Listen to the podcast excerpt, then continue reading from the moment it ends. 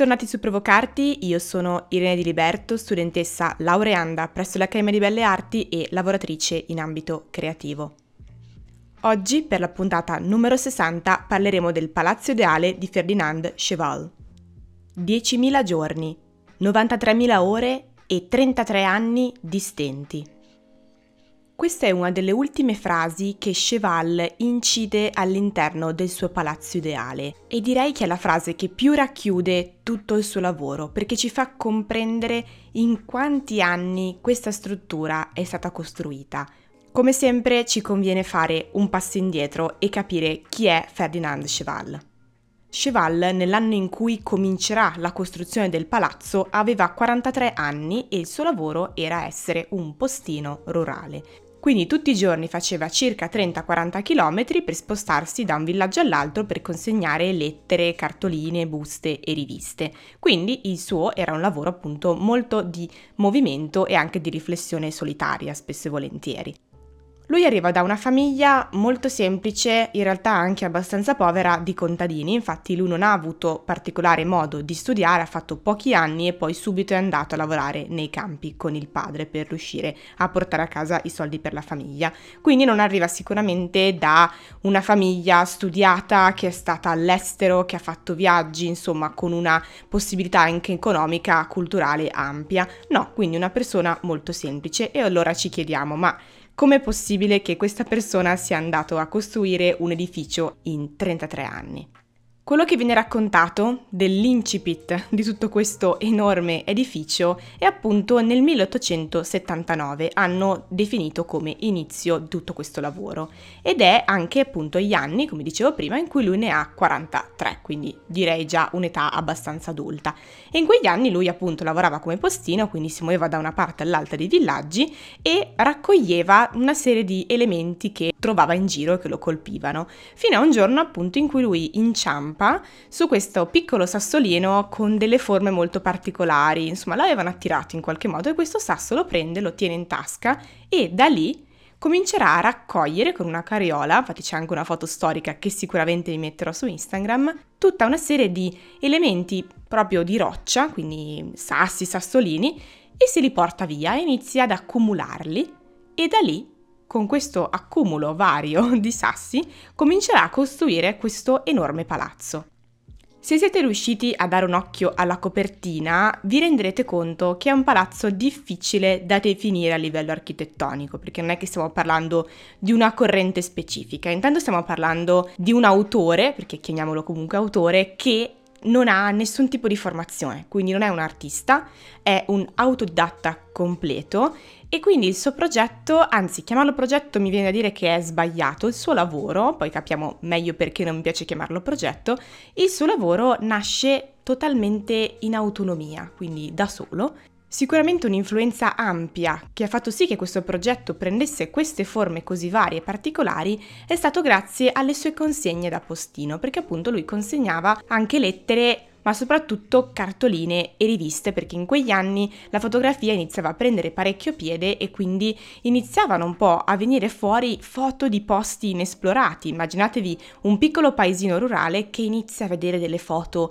dall'altra parte del mondo o magari anche soltanto della città non tanto lontana, ma per le comunicazioni del tempo senza internet era come vedere l'Amazzonia, quindi un posto decisamente lontano. E lui direi che aveva una buona capacità di memoria visiva perché questo bisognerebbe dovrebbe riconoscerlo, perché in qualche modo immagazzina nella sua mente una serie di immagini che vede da tutte le varie parti del mondo. Adesso poi andremo a capire bene cosa intendo con queste immagini che raccoglie nella sua mente. Quindi da una parte raccoglie dei sassi che gli piacciono, molto particolari, molto lavorati, e dall'altra parte raccoglie nella sua mente delle immagini. Questo fa sì che con la sua mente crea una sorta di sogno, un desiderio, in qualche modo forse lui voleva costruire qualcosa e a un certo punto si mette a farlo, quindi nel 1879 inizia a mettere insieme tutti questi vari elementi che trova in giro.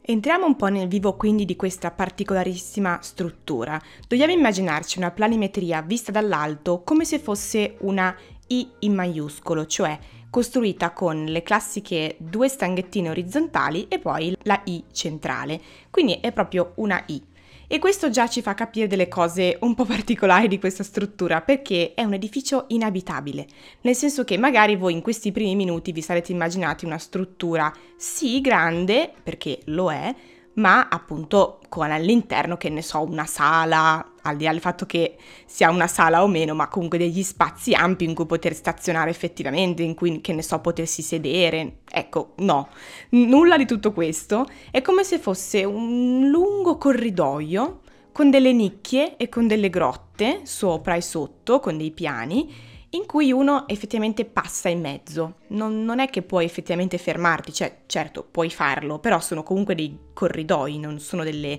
stanze come potremmo immaginarci una casa o una villa normale. Ecco, quindi già questo in realtà è molto curioso perché inizi a entrare in un'ottica molto particolare di quello che è questo desiderio che lui ha voluto far crescere e far costruire in tutti questi lunghi 33 anni. È proprio come se lui avesse messo insieme tante dei suoi pensieri che aveva nella mente. Oltre ad aver utilizzato questi piccoli sassoletti trovati in giro, ha anche utilizzato, come dicevamo prima, delle immagini. E questo lo capiamo perché queste grotte percorrono in maniera assolutamente non lineare una serie di anni diversi a livello artistico, oppure raccontano dei paesi del mondo, ma senza una logica effettiva. L'unica logica è il fatto che probabilmente lui li ha visti su delle riviste, ne ha sentito parlare e a quel punto lui è rimasto affascinato e ha detto, beh, perché non rappresentarlo in questo palazzo che sto costruendo?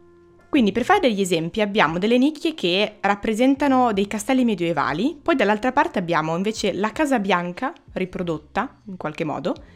poi invece abbiamo delle parti più legate quasi alla religione, quindi abbiamo dei templi, una moschea, una tomba egizia, quindi insomma sono tantissimi gli spunti che lui trovava in giro in queste riviste, in queste cartoline e li ha messi tutti dentro. Quindi quello che è interessante è che il suo è un lavoro impossibile da classificare a livello architettonico, infatti non c'è un genere che viene associato al suo lavoro a livello proprio di stile, ma racchiude tutto quanto, quindi forse un po' il bello è il fatto che questo posto è percorribile e visitabile da chiunque, è proprio un progetto universale. Come dicevamo prima, all'inizio, ho cominciato citandovi una piccola frase che lui ha inciso all'interno degli spazi. Il bello è che questo palazzo ha proprio accompagnato la sua vita per 33 anni. Qui lui ogni giorno metteva un pezzo nuovo, raccoglieva degli elementi, li, li aggiungeva, andava avanti coi piani, con i corridoi, con le nicchie, con le grotte e allo stesso tempo, un po' come con un diario,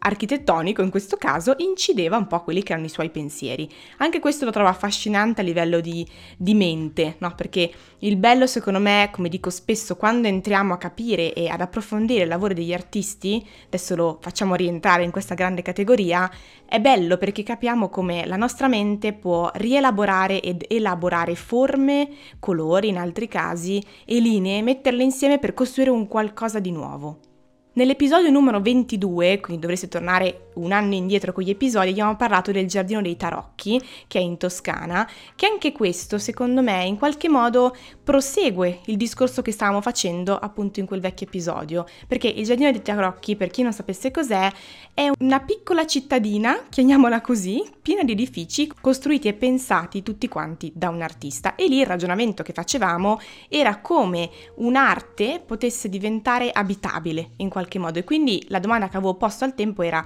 come costruireste voi la vostra casa, il vostro palazzo, la vostra città, il vostro mondo, no? Il bello dell'immaginazione, ecco un po', il, focus di quella puntata era un po' questo. E in realtà in qualche modo col palazzo di Cheval proseguiamo con questo discorso, perché appunto si chiama il palazzo ideale, il palazzo dell'immaginazione. Quindi lui in maniera molto innocente, innocua, costruisce quello che c'è nella sua mente, lo mette in pratica. Sicuramente lui aveva delle doti, oltre che come dicevo prima di memoria visiva, ma aveva delle doti anche pratiche, manuali, perché comunque crea delle sculture, crea dei bassorilievi, dei tuttotondi, fa delle colonne, insomma, la sua mente riesce a riprodurre quello che voleva in qualche modo e lo rende uno spazio comunque architettonico visitabile. Infatti i primi anni di quando lui concluderà nel 1912 il progetto, lui farà entrare le persone e sarà lui stesso a, a portarle in giro perché comunque sicuramente molto orgoglioso del suo lavoro e iniziava a destare abbastanza curiosità delle persone che ci passavano vicine. Quindi insomma è assurdo pensare come la nostra mente possa creare delle cose incredibili e in questo caso lui le mette in pratica senza essere effettivamente un artista, senza aver studiato, senza aver viaggiato da nessuna parte, perché lui non si è mosso più di tanto, ma la sua mente è riuscita a farlo viaggiare e lui ha voluto fare viaggiare anche tutti gli altri, mettendolo effettivamente in maniera fisica all'interno di uno spazio. Prima ho detto che non mi piace chiamare questo luogo progetto. Ora, se mi salta per sbaglio questa parola è semplicemente perché parlo e racconto un po' quello che penso rispetto a questo lavoro, ma chiamarlo progetto è sbagliato perché? Perché progettare vuol dire pensare in anticipo e mettere su carta quello che è un progetto. Ora, quando si fa un progetto si, ci si mette lì, si fanno dei disegni, si fanno delle planimetrie, come fosse un architetto o un ingegnere normale. Nel suo caso, lui sicuramente aveva un background di immagine nella propria testa, ma non è che abbia chissà che cosa programmato. Sì, sicuramente aveva in mente la, la, struttura dopo, la nicchia dopo, però lui l'ha fatto e basta. Quindi, come dicevo prima, il bello è che l'ha accompagnato questo, questo lavoro nei, negli anni, un po' come fosse un diario, come accennavamo prima, e il suo, il suo lavoro. Insomma, non, non, c'è un altro modo di, di descrivere questo lavoro se non un grande diario architettonico vivente, tra virgolette, ed è un po' quello che più ha affascinato me. Intanto il fatto di essersi davvero messo con dedizione a costruire una struttura così ampia da solo, perché lui stesso tra le altre varie incisioni scrive opera di un solo uomo, quindi lui stesso ci tiene anche a sottolineare che l'ha fatto da solo, che, che è suo e come la mente umana da sola possa creare un qualcosa del genere è assolutamente affascinante. Di questo lavoro si potrebbero dire milioni di cose perché potremmo entrare a guardare ogni singolo angolo di questo edificio, potremmo vedere le rientranze, le forme, potremmo cercare di classificarlo in qualche modo,